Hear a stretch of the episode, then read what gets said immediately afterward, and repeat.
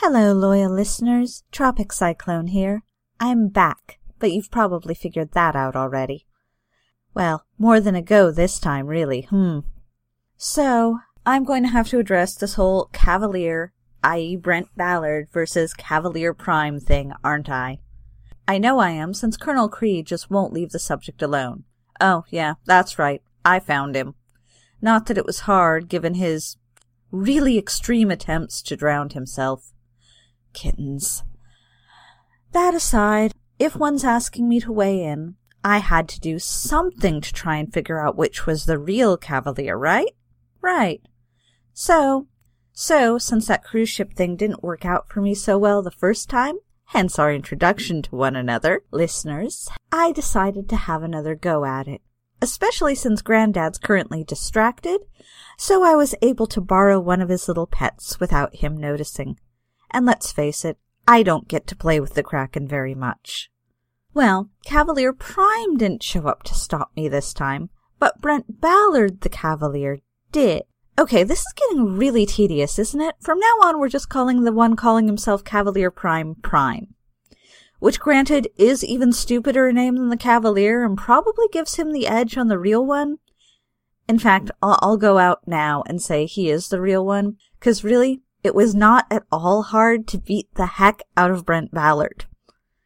And the real Cavalier, i.e., Prime, much, much harder to beat up that badly. Although beating up someone that looks a lot like him was kind of fun. So yes, for anyone who is interested in my opinion as the Cavalier's arch nemesis, Prime's the real deal. Much as I hate giving him his due. Also, where the heck is Sid? Not that I care, frankly a world that is creepy robohorse free is a better world in my opinion. Also, just so Prime knows, I didn't hurt Ballard badly. Although it would have been so easy and kind of satisfying.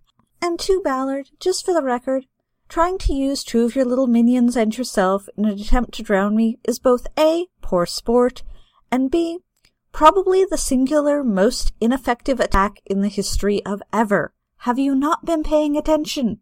Well, clearly not, because the Cavalier, the real one, he tends to hold a grudge. That said, I guess we're on to listener mail.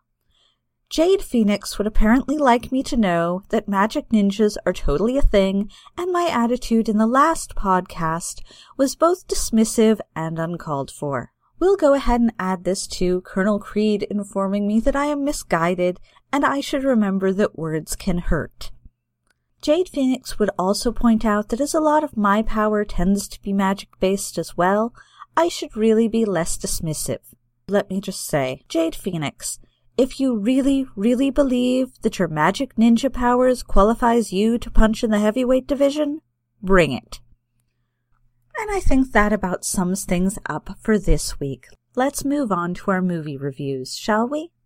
Since last podcast's reviews were so, so painful, I decided that this week I wanted to increase my odds of watching something that wasn't terrible.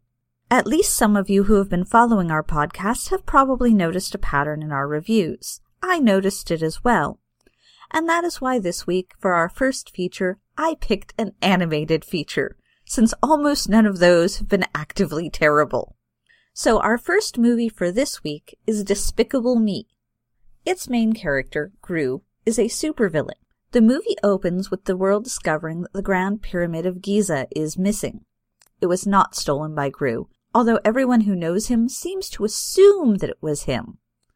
He decides he has to do better and comes up with a plot to steal the moon. But stealing the moon is an expensive proposition, and he can't seem to get a loan from the Bank of Evil. I wish there was really a Bank of Evil. That would be so more convenient. Anyway, so the bank tells him he can only get the moon if he can obtain the necessary shrink ray, necessary for his plan, that is, first. Shrink rays are cool. The little elephant was adorable. I want a shrink ray. Probably beyond my tech capabilities, though, and I'm pretty sure that it's going to go horribly wrong, both in real life and in this movie. So think twice before you actually build a shrink ray, no matter how cute tiny elephants are. Gru manages to get his minions, who are also adorable, and steal the shrink ray from the scientists who have built it. But an up and coming villain named Vector, who had stolen the pyramid, shows up and steals the shrink ray from Gru. Gru attempts to break into Vector's base to get the shrink ray back, but Vector's base is pretty well defended, and that doesn't work out for him. However, he notices that three orphan girls who have been selling cookies are easily able to get in because, well, who doesn't love cookies? Gru then disguises himself as a dentist and adopts the girls, planning to use them to infiltrate Vector's base. However, Gru, not an ideal parent, because let's face it, villains rarely are. We tend to be a little self-centered. Eventually, Gru gets the cookie robots, which are also adorable. I'm telling you, this movie is the cutest. Anyway, Cookie Robots gets the girls, gets into Vector's, and gets the shrink ray. The girls then want to go to an amusement park, and Gru agrees, thinking he can abandon them there. But he is told by an attendant that they must be accompanied by an adult. He then gets dragged around the theme park for the day and starts bonding with the girls. Then Gru contacts the bank, saying he's got the shrink ray and can get on with the moon thing if they give him the money. His meeting gets interrupted by the girls, and the bank says they've lost confidence in Gru and won't fund his operations. Gru tells his minions bad news, and the minions and the girls offer Gru the contents of their piggy banks to fund the plan. Gru, inspired, sacrifices parts of his lair, and they build the spacecraft so that they can, you know, get this moon thing done. Gru's plan to steal the moon winds up being on the same day as the girls' ballet recital, which they really want him to attend, and his partner, Dr. Nefario, gets worried that he's conflicted about which is more important stealing the moon or attending the ballet recital. So Dr. Nefario calls the orphanage to return the girls. Meanwhile, we get a cut to the bank where the bank manager informs Vector, who it turns out is his son, that Gru has stolen the shrink ray from him and is going to steal the moon. Gru successfully shrinks and steals the moon and doesn't make it to the ballet recital. The girls are hurt. He does show up late and finds a note from Vector saying he's kidnapped the girls and will exchange the moon from them. Gru gets all villain ragey, goes after Vector, and makes the trade, but Vector reneges on the deal, flying off with both the girls and the moon. Now Gru gets super ragey, which is when villains are really at our best. Meanwhile, Dr. Nefario discovers the effects of the shrink ray are temporary, and things grow again, the bigger they are, the faster they regrow. See, I told you this whole shrink ray thing was going to go wrong. The moon starts to expand inside of Vector's ship. Gru, Dr. Nefario, and the minions pull off a daring mid-air rescue and get the girls off just as the moon explodes out of Vector's ship and launches itself back into orbit, which is not what I think what the moon would do. I think we're looking at worldwide cataclysm there. But it's a cartoon, so I'll lay off on that. Vector is still trapped on the moon. Again, also, I'm pretty sure if this is not a cartoon, that's a lot bloodier scene, but it is rated G, so again, I'm just gonna let that go.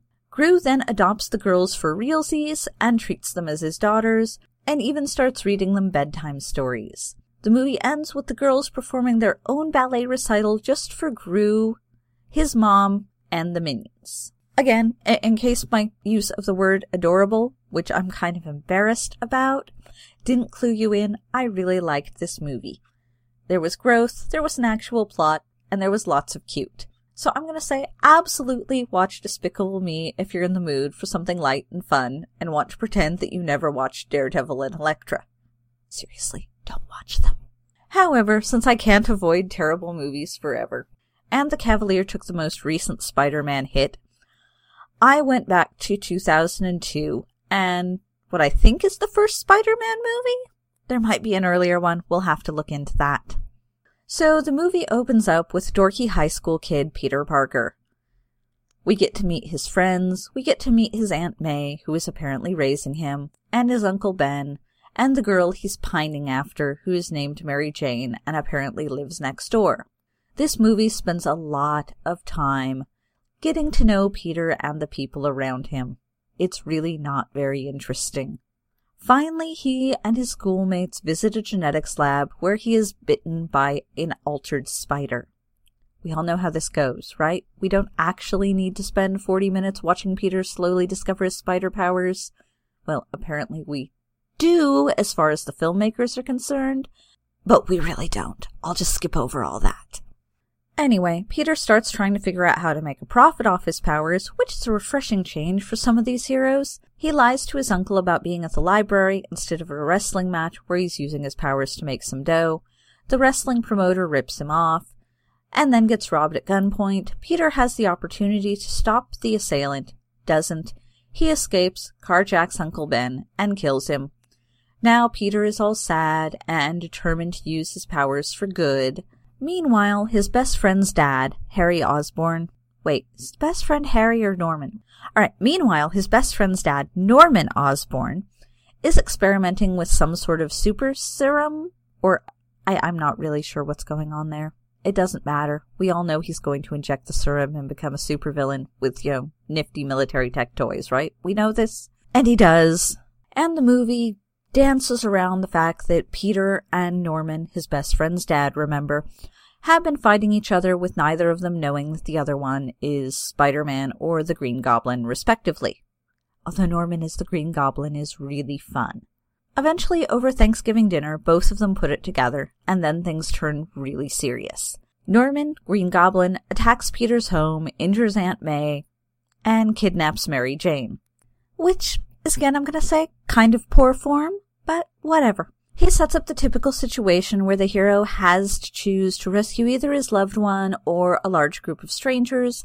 As is common in movies, Spider-Man manages both, they have a knockdown drag out fight in an abandoned building, and the goblin winds up impaled by his own attempt to murder Spider Man. Spider Man takes the body back to Osborn's house, where his best friend, remember Harry, sees Spider Man with his dad's body and jumps to the obvious but incorrect conclusion. At Norman's funeral, Harry vows to Peter that he will extract revenge on Spider Man, not knowing that he is in fact Spider Man. And that's pretty much the end of this movie.